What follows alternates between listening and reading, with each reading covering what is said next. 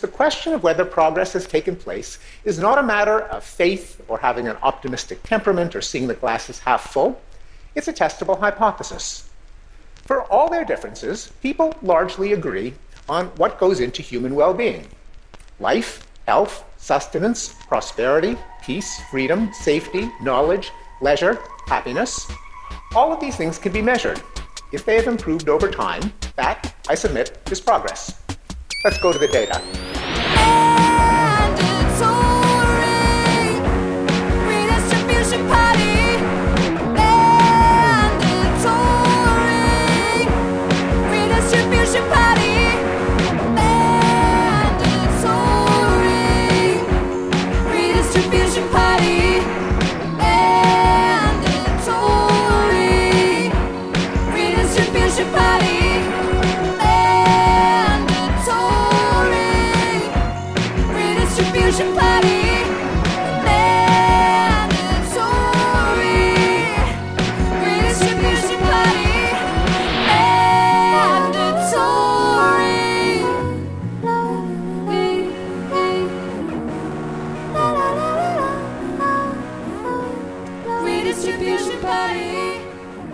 Hello, friends, and welcome to Mandatory Redistribution Party. I'm Sean Morley. And my name is Jack Lewis Evans. Today's episode is about having a normal one. Tell me, Jack, have you been having a normal one? No, I remain permanently abnormal. I am weird. Oh, and is that creating any barriers for you in your life? yes. It's the first episode of 2022, and we're so glad things are back to normal. Unless normal is bad, in which case it's back to the drawing board. Today we're talking about the plasticity of political possibilities and the myth of progress. COVID is so 2020, and it's 2022 now. Let's just everyone get over it, okay? And get back to normal. Remember, like before COVID, when everything was incredible. And if you want to be more normal, why not pledge a normal tithe to our Patreon on patreon.com slash mandatory redistribution party to unlock a trove of additional normal morsels, including one of my favourite additional convos where Jack goes on a full rant about his struggles stacking tins of baked beans. Or if you want to be abnormal, you can help promote our podcast by getting a forehead tattoo and trying to get up! on the news. Jack! Jack! Wake up! You're about to miss the opening What? ceremony. What? Sh- sh- Sean, what year is this? Where am I? It's 2012. We're at the Olympics. You mean none of the last 10 years was real? Everything is perfect again! That's exactly what I mean. Hey, do you want to have a cough with me? It's safe. Wahoo! Wahoo!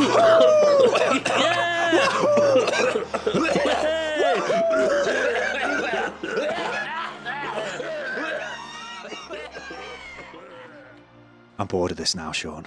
Yeah, you had enough. I've had enough. You're putting it on notice. I'm telling it. Oi, listen here. It's time to get back to normal now. New normal. I, I say no normal. Well, Yeah, the problem now is No that everything's being run by children, right? It's just it's just children everywhere. if we can get just one adult, everything would snap back to how I remember it. yeah. The halcyon days of 2012. All the paintings completely like clean against the wall. None of this none of this scruff. No handprints. No jam on the kitchen counter.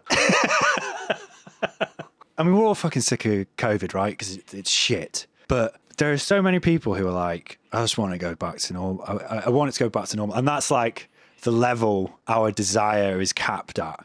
We've gone from maybe, and you know, the, I think the most um, powerful th- thing in that Corbynism era, it felt like the future could be better.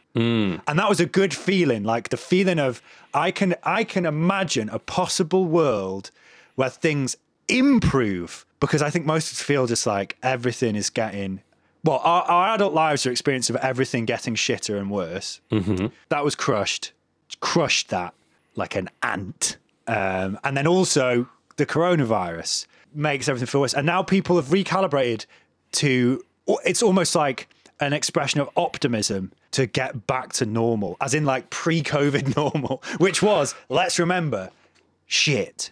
It's like the, the 2019 door knocking left have had this like double dip hope recession where it's like the, the avenues of possibility Yeah. have now swung shut violently like Yeah, a yeah. door being closed by a poltergeist. It wasn't just the general election loss, and then COVID, and then among uh, inside COVID, everything Yeah. Starmer's So it's not only like, okay, nothing can get better, and now nothing can get better while there is a virus. the, the timing couldn't be better. And so, yeah. like it's okay, well, I can't hope for hope, but I can hope for a reversal of the last bad thing. That's that's now optimism. Optimism has been rounded right down. to Control Z.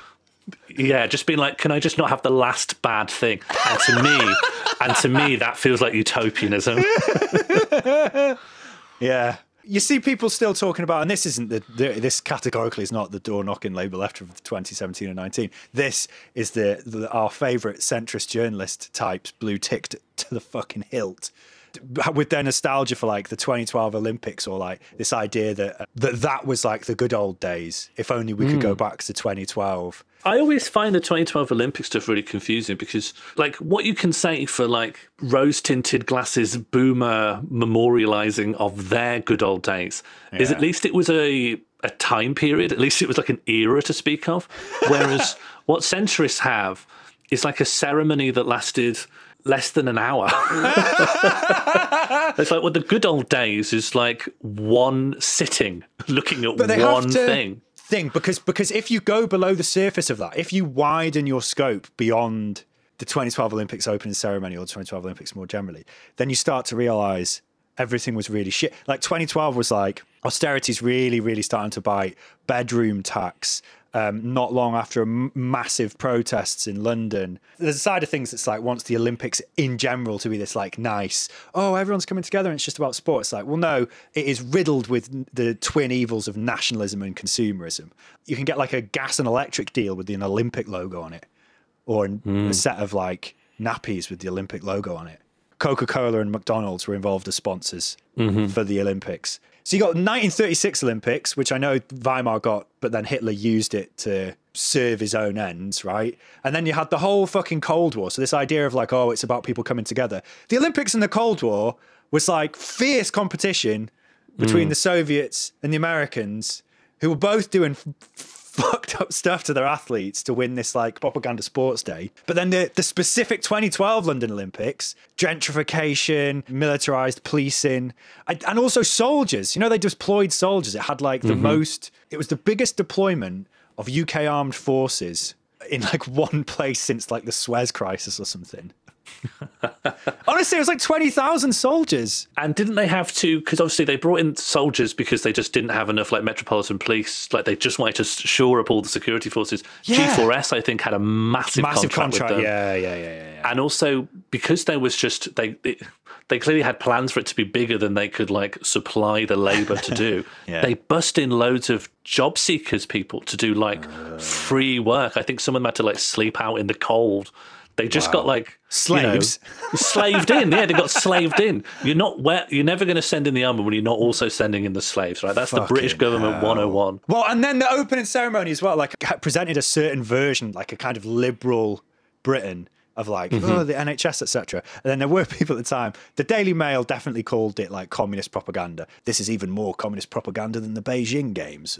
Uh, What did they want? Did they want like Danny Boyle to do a thing celebrating the British Empire? Yeah, just like a who's who of where we went and stuck bayonets into indigenous people. giant statistic on a screen with Mr. Bean dancing underneath of it. 1600, Britain controls 0% of the global slave trade. 1700, Britain controls 50% of the global slave trade. So there's obviously there's you know there's people who are more villainous than the the centrist dads who fetishize this. I don't. I mean, I just remember Osborne getting booed at the Paralympics. Mm. That was actually that. That's that's That was good. spicy. Yeah, That that was was nice, nice. Yeah, yeah. more of that. But the idea to return to a good, like as if there was a good thing.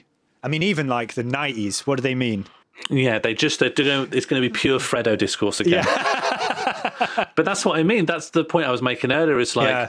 it's the ultimate expression of what like hope looks like. Yeah, It doesn't look like being in an era or being in like a time and place.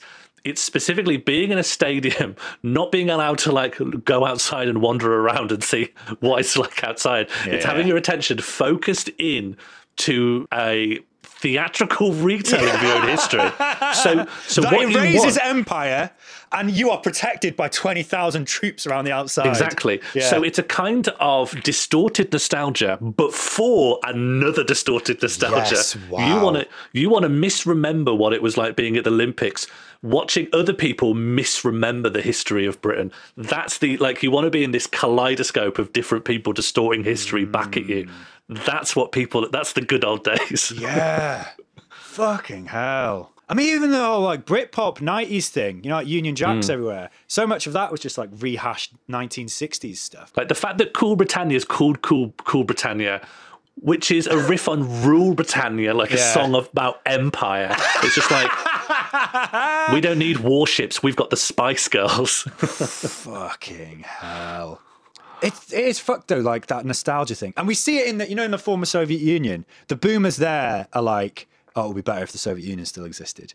And like, as hmm. much as people want to frame that as like, they prefer that version of communism to capitalism, it's just that part of the world's version of nostalgia here. Hmm. Because, and nostalgia is the natural conclusion because everything is getting worse. and also, whenever we talk about like old people being nostalgic, there's going to be some survivorship bias because the people that that society that they're being nostalgic to was the worst to probably isn't around to be nostalgic for it. Yeah, and they're not nostalgic for well, you know, the stuff that has improved, um, though, is not by any means fixed. Like, like on on the fronts of like gender or race, for example. And again, this is this is the thing with um, the centrist dad romanticization of the Blair era and up to up to 2012. You know, it's middle class nostalgia because hmm. the new Labour era, as much as like public spending was higher, there was still like an extremely horrible culture around being working class or being unemployed. You know, those Mr. Ons adverts of people chasing benefits cheats. We will find you when you have your chip butty. Yeah. You will be apprehended. I've got no fucking nostalgia for my mum having two jobs and me having a paper hmm. round. They aren't good memories. I can't think of an era where I'd want to, you know, the idea that you're looking for like political possibilities of what the future could be, and people would be like, just do the past again. It's like, isn't that, isn't that the most myopic idea you could possibly Yeah. have? Let's just do the past again. and it, I guess it comes back to exactly the same thing you were saying. Uh, you know, we were saying about the Olympics of like it's this surface level uh, understanding of like just how things look and respectability and the aesthetics and the performance of politics, and that is why right now the apps. You know, we don't really understand. Uh, we don't really talk about news stuff on the podcast a lot, but that whole stuff of like. Johnson, just all these parties, etc. They are baffled because every single one, they're like, "This is going to get him. This is the one." Because Yeah. for them, the aesthetic and the performance of politics is like the most important thing. You know, like a lot of the reason they didn't like Trump was the aesthetics of Trump and how he broke the norms of what grown up politics is supposed to be. Whereas, like, if you tell them, like, oh, well, Biden's, um, there's more migrants locked up under Bi- Biden than, than Trump, they're like, oh, he's trying his best or something. Because they, you know, they like the Yeah, aesthetics of these are good more. cages. Yeah, these, these- cages are kind. Yeah, they're like glass instead of rusty metal or something. It's a nostalgia for total surface level stuff the veneer of a thing. You can only have a nostalgia for that veneer because you were not affected by the stuff underneath it. Hmm. Because you didn't fucking know anyone that was like disabled or impoverished. You didn't fucking know anyone that was a fucking ex- like a ridiculous prison sentence for being in a 2011 riots. You don't know, but you were what like send in the army. That's what you wanted. Restore order. And it feels like, you know, going hand in hand with the 2012 Olympics, the nationalism that goes underneath it is that people don't like Johnson because they feel like he's an embarrassment to the country and they want the country to be respectable. Right. They want cool Britannia. One thing they really hate, like uh, centrists really hate when like they see like a German sketch show make fun of the UK. That was like one of the big arguments, like against Brexit, of like, look what the German papers are saying. We are being mocked in the playground of Europe. And it's like, well, the country's not really a person. There are people in the country that we, you know, we could put our focus on. What is life like for the people in this country? But I think that uh, that's just not a popular pod- project, and it is a difficult project for.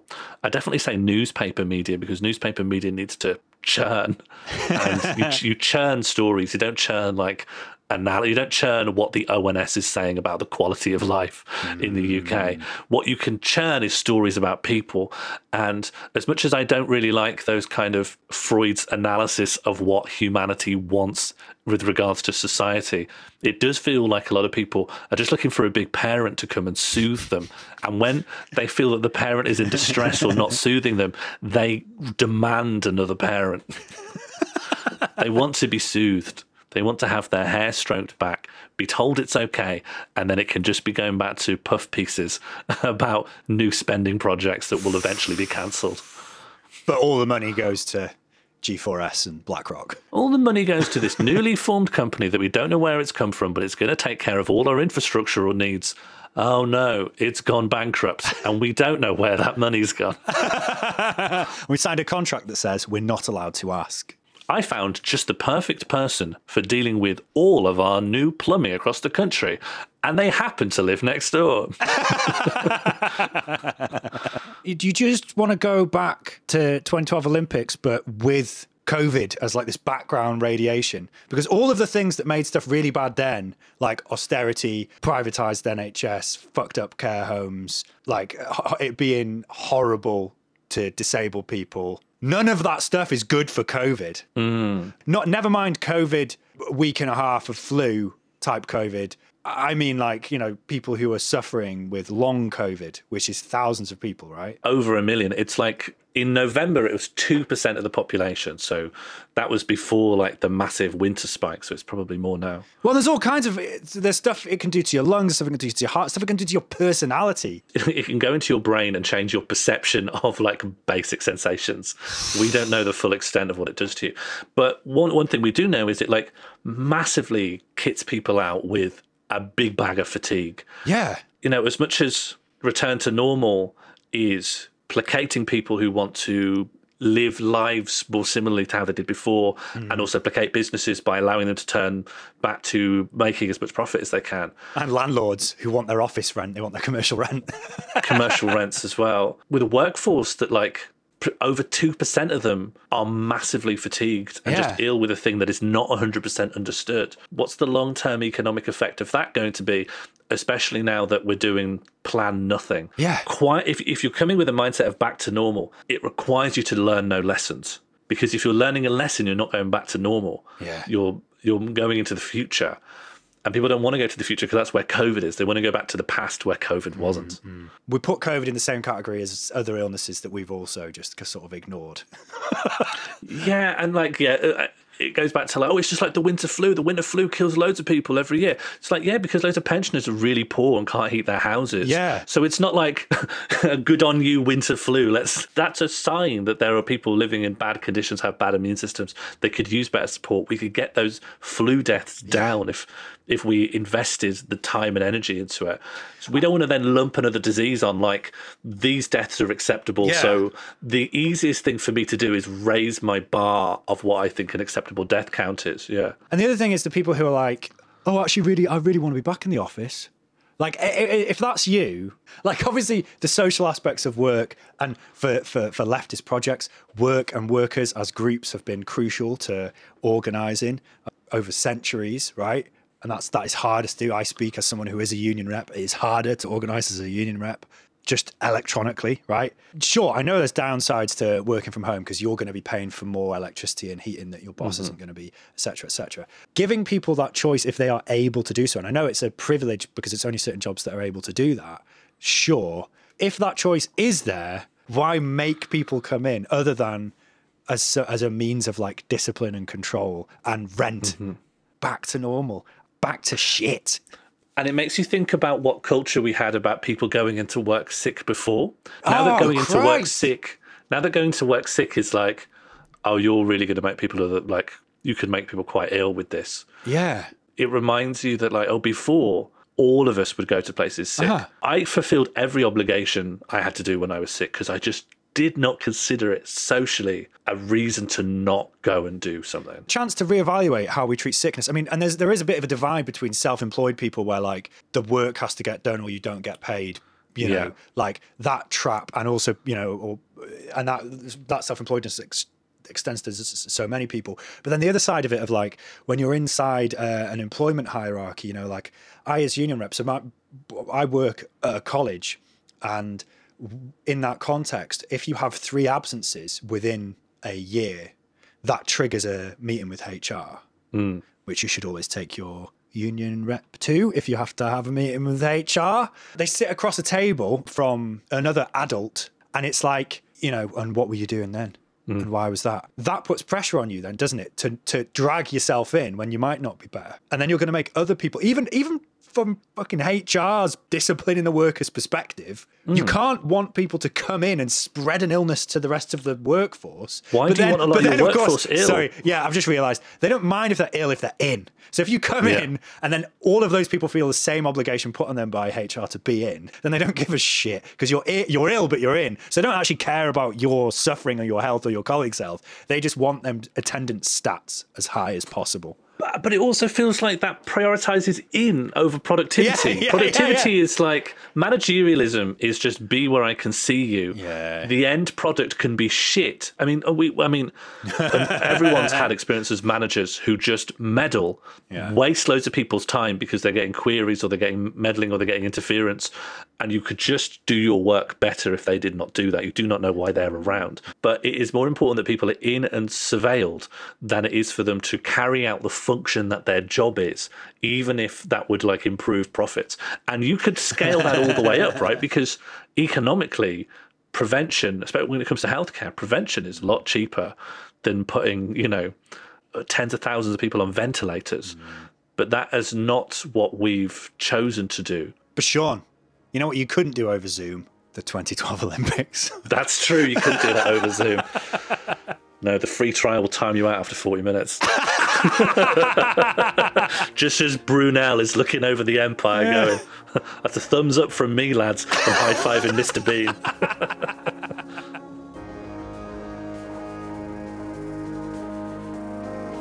I want to ask you a question. Is the world getting better or worse? It's a big question. What do you reckon? What's your gut response? Actually, forget the gut. Let's not consult the stomach. What is your brain doing? Are you thinking about your life? Are you thinking about the news? Are you thinking about the tone of convo on social media? Are you thinking about your friends, your family, your colleagues? What's your impression of their quality of life? Are there more visible rough sleepers than before? How many children do you see flying kites these days? When was the last time you saw someone say, God bless you? When I was eight years old, my aunt took me to meet Rolf Harris, but in 2020, 5G made my cat go blind. Last week, I lost my burgers in the park, and when I went looking for them, they were gone. That's crazy, right? What's going on these days? What's going on with the world? I just can't get my head around it. Oh my god, I'm as mad as hell, and I'm just not gonna stand for it anymore. It's difficult. You need to get far away from your own experiences. You need to feel the graph paper beneath your skin. You need the warm sensation of sticking your arm deep into a cloth sack of data. If you go looking for big answers, you'll find a surprising amount of consensus. The New Yorker, the BBC, New Scientist, Forbes, the Cato Institute all coo reassuringly through their search engine optimized fortresses of knowledge. Do not fear, little sparrow. The world is improving. You will meet the figureheads for a movement, New Optimism, including Steven Pinker and Jordan Peterson, disgraced academics who sound like they're trying to do an impression of each other. In his 2018 TED Talk, Is the World Getting Better or Worse? A look at the numbers. Steven Pinker shows us that the world is improving using graphs. These graphs are simple and compelling.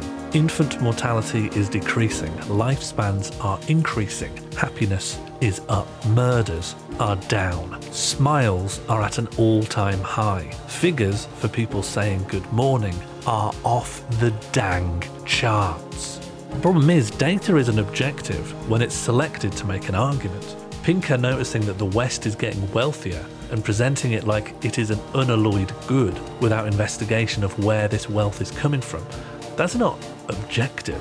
For instance, medicine has improved dramatically, but simply charting a graph of human longevity doesn't really tell you much about the complex state of healthcare access. A world where only the rich get decent healthcare will still trend lifespans upwards as technology improves, but it vanishes away the stories of people in poverty suffering, dying on waiting lists under crumbling health services, disabled people forced into work and then dying after being unable to afford the power to refrigerate their insulin.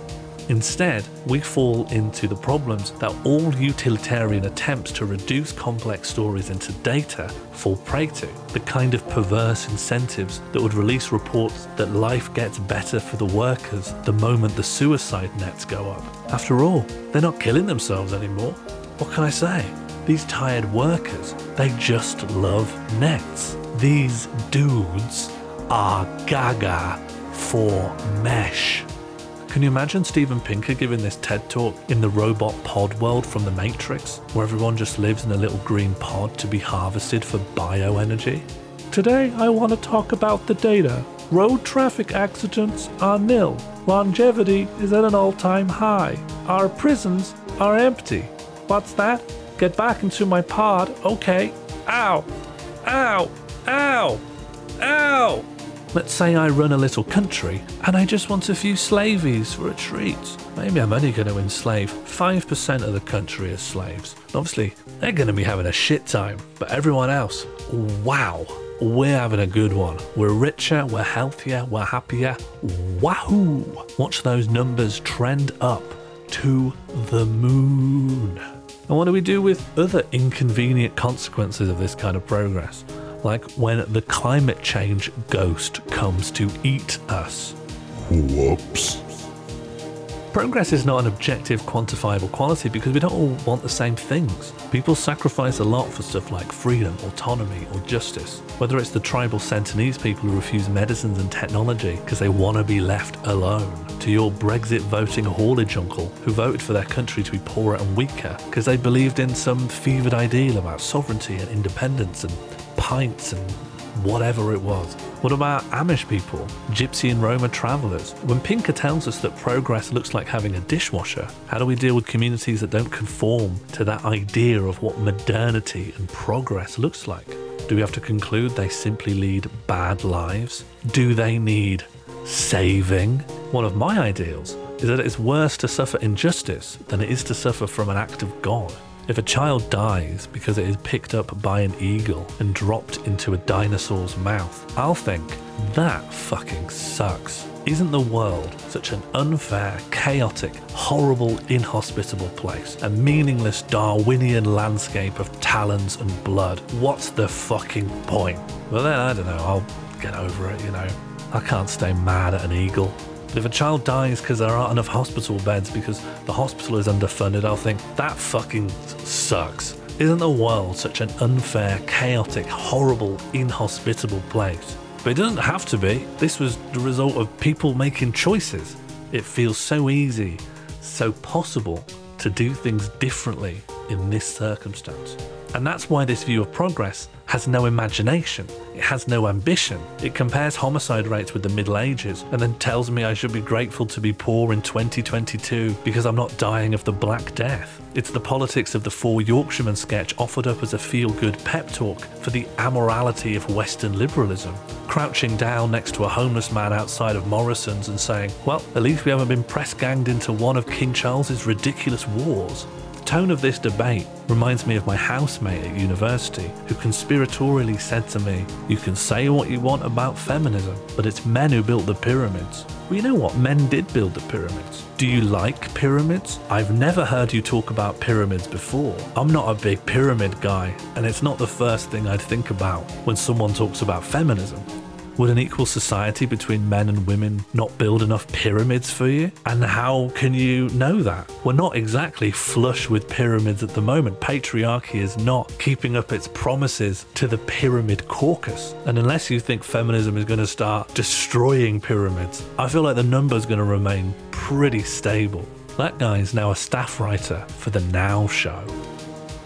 New optimism relies on the flat objectivity of data to cast concerns about the future not just as wrong, but groundless, pessimistic doomsaying, irrational, biased, prejudiced. Change is not only bad, it is mad. I have found that intellectuals seek progress.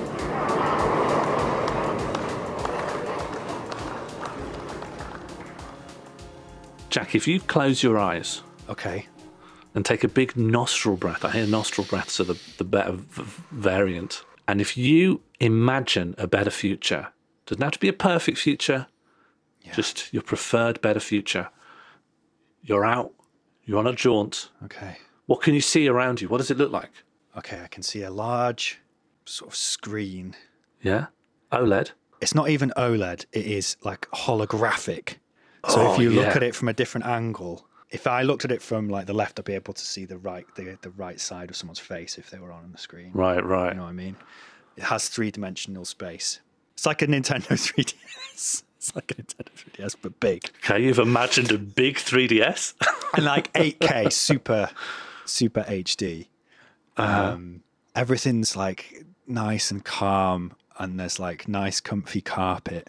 okay, you're in a building, No, outdoor carpet. no, no, we're inside. we're inside, but, um, but we're not in a building. Everyone's everyone's trying their best and living their best lives. You can sense that from them, can you?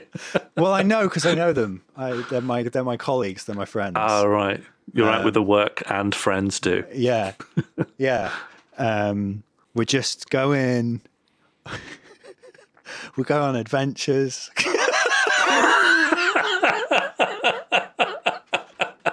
I've got a lot of questions about these adventures.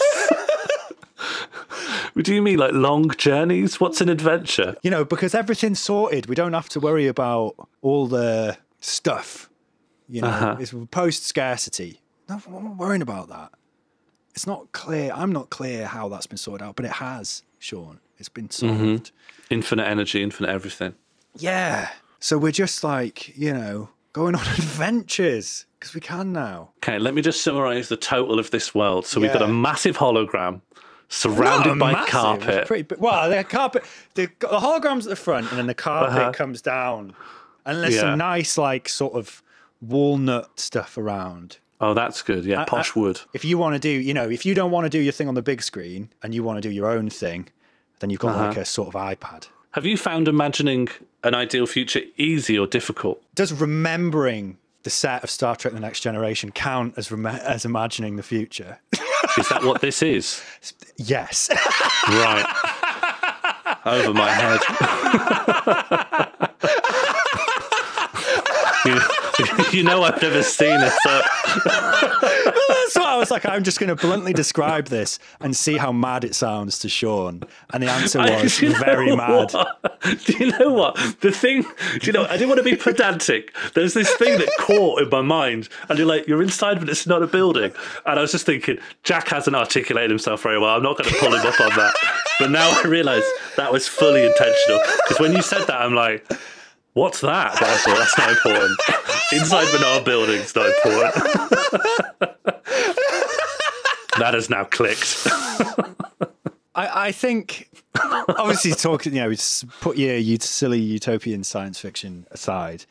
It's tricky for people to imagine better stuff. I mean, even when people, you know, we talk about like, say, green energy or like climate discourse, a lot of it is like the means by which we just maintain the exact ways of living we have now, but just paint them green.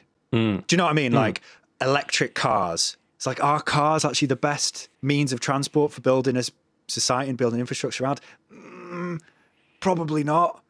And then just, or, or same amount of energy use, but the energy is renewable. Mm, probably not. everything stays exactly the same, but a certain consumer base can act with less guilt. that's that's hope. Yeah. Ho- hope is a label you need to like furiously look at your products to see if it's present.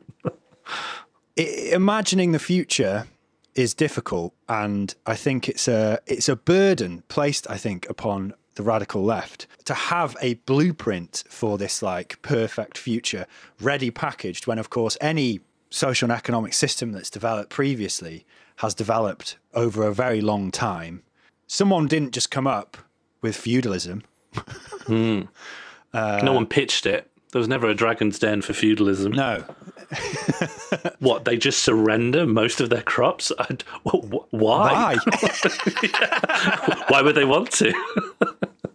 Wouldn't they rather have the have that themselves? What's the what's the Lord giving them? How big is the Lord's house? and where are they living? yeah, yeah. No, well, listen, there'll be a revolt. Listen, I haven't, I haven't told you about the king yet. King? King? Yeah, they're like the Lord of the Lords. What? What? And who's the peasant the Lord of? Um, I mean, say, say like capitalism. If you were living under feudalism Hmm. and then someone said a limited company, and you're like, it's like shareholders. limited liability. yeah, you'd be like, uh, you tried to tell them about an NFT, they would gut you with a pitchfork. yeah. Or As even would I. Yeah, we do that anyway. Yeah. Um, We're just very good at hiding the bodies. Even even stuff from early capitalism. If you explain that to like a peasant, even stuff from early, you know, the overlap of feudalism and capitalism. If you if you took like the East India Company and and explained that in like 1690 to Mm-hmm. someone rolling around in the dirt. I wouldn't pick that. No, you wouldn't pick that. Or maybe even pick. All right, okay, go pick a go talk to a priest or something who's, who- who's Yeah, like yeah, lit- I'll just talk to a literate. Um, then they're even they're going to be like, what the f- what the fuck are you talking about? Yeah, you're losing me here a bit. Yeah, yeah. But there is a there is a certain burden to have this like perfectly complete blueprint upon leftists, which I don't, I don't think should necessarily exist. Anything good that's ever been done has been achieved by people who believe that the world can be better mm. against all odds, and also a lot of fucked up shit. You know, obviously stuff has become, if we talk about capitalism, grim in ways people had previously not imagined. The progress that's been there is because people have gone, this is bad. I have an idea about how it can be better, and I am going to fight to make that happen. Mm. And you, you have to have that. You have to have the belief, that kind of the revolutionary act of optimism to drive your behavior. And it's very easy to become apathetic because stuff is bad and hopelessness. Like, you know, I think a lot of us joke about, like, you know, everything's fucked. Um, and it's only going to get worse, and we're all going to die in a climate apocalypse. And we can't. It's not a joke. Well, well, see, well, but it's like a, I honestly I, I love that. deploying that's not a joke as a joke. That's that's elite.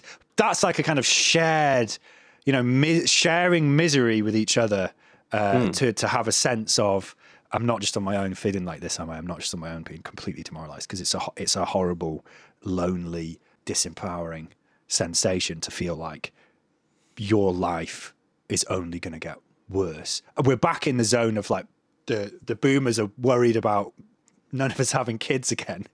Hmm. And it's like, well, yeah, no one's having kids because they haven't got any money, they haven't got any job security, and a lot of people are scared of everything as bad as things are now getting even worse and they don't want hmm. to have to make their lives harder by raising the kids and then have kids who are going to ha- have a life where they're going to have to live in water world And also, lately, you can't predict what's going to happen in five years. So you can hmm. go, okay, I might be stable to raise a kid now. When that child's five, I don't know what's going to be going on. Yeah. I've been raising a child during World War Pandemic 2. yeah getting hunted by drones no no no Yeah. I don't want to have a child in a harness when I'm doing the Hunger Games. But then on the flip side, having a kid is like, again, it's like the epitome of revolutionary optimism because you're like, fuck it, it is going to be okay. Has to be now. Has Otherwise, now. I've done something terrible by creating this child.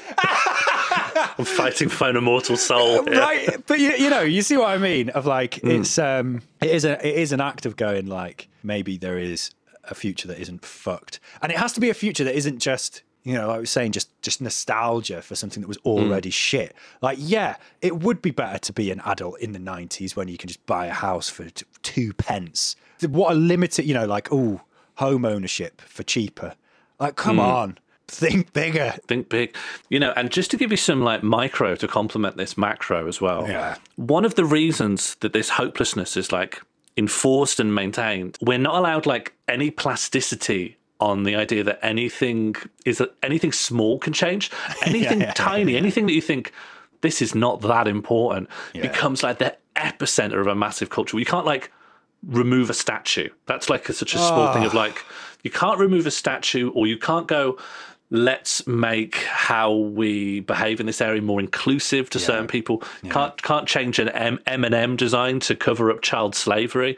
You know, everything has to be like everything becomes an epicenter of a culture war because Yeah. Plasticity, the idea that just small things can change. Hmm. People will start expanding their horizons. If you can change the city centre to reflect a different set of values by removing slave traders, you're going to start thinking what's next. Yeah. You know, any time that there was like a small scale but successful protest, that was encouraging to larger scale successful protests. That's why, like, so many right wing media come down on the tiniest issues, like a ton of bricks, because they can't allow things to be like plastic and moldable. Yeah. But the people who fight those fights and win, or people who just go, I'm just going to tear it down, you know, hmm. that changes the horizons as well because you see a little bit of a shaft of light coming out of endless fog. And I'm really interested in what's going to happen when the Queen dies. I think that's going to be such a flashpoint for everything we're talking about. People are going to start questioning do we renew this institution with another monarch? And people are going to start culture warring. People already have like the torpedoes in the chamber ready for the culture war they're going to do the moment the Queen dies. Everyone, it's just two armies lined up, just w- watching this one old woman slowly dodder around until she croaks. And then everything's good. That's the starter pistol for world culture war. because if the royal family can be abolished, or just you know, mm. not, Oh my I've not, I've not renewed the license. Yeah, don't on renew the family. contract. Yeah. yeah, unsubscribe so it just automatically takes you off the plan. Yeah. Unsubscribe. Can you select a reason, please? Bad. yeah, Yeah. I no longer want this service. Diamond Tiara made me sad. Christopher Eccleston had a go at her on Instagram and it cheered me up. Because if you can get rid of the, the royal family, and that is, that's like a tent pole holding Oh, up the yeah, myth yeah, of Britain. yeah, That's like a tent pole holding up the 2012 Olympics. Bootlicking. Boot, bootlicking and a massive higher authority. Servile, like just little sluggy ant people who need their And if you if you can get rid of them, you feel like you can get rid of anything because that was a big powerful family Yeah. with loads of like soldiers that would kick around children all day.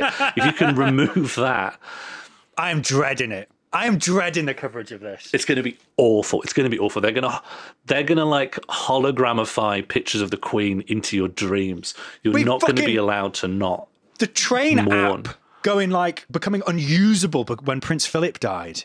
You know, that was just a little Mm. taste, a little little snippet of what's coming. And that was for that guy that no one likes. Yeah. And you know, you see all these economic arguments for why we'd keep the royal family, or like analysis. Yeah. yeah, like kind of sensible moderates of like, I know it's a fuddy duddy system and there are these touristic arguments, but you know, it just makes sound economic sense to keep these people around. But then when you look into it, like even that cost benefit financial Yeah. financial reason for keeping the royal family around it's still operating within the frame of like the most minute change like a lot of the arguments about how it would make britain poorer says well currently they own all this land they own all these properties like the queen is a landlord so like there's all this revenue coming in. And all of that would transfer from this um, holding body that the royal family has which is in part managed by the state. Well that would transfer completely to a private family and therefore it would be nothing to do with the state anymore. And and, and you read that and you're like oh you think when people are calling to abolish the royal family we're going to let them oh, keep all their stuff. They're going to go we're going to let them just go be this rich family who keep to themselves. And keep their lives. yeah they're not going to keep their heads mate. That's political optimism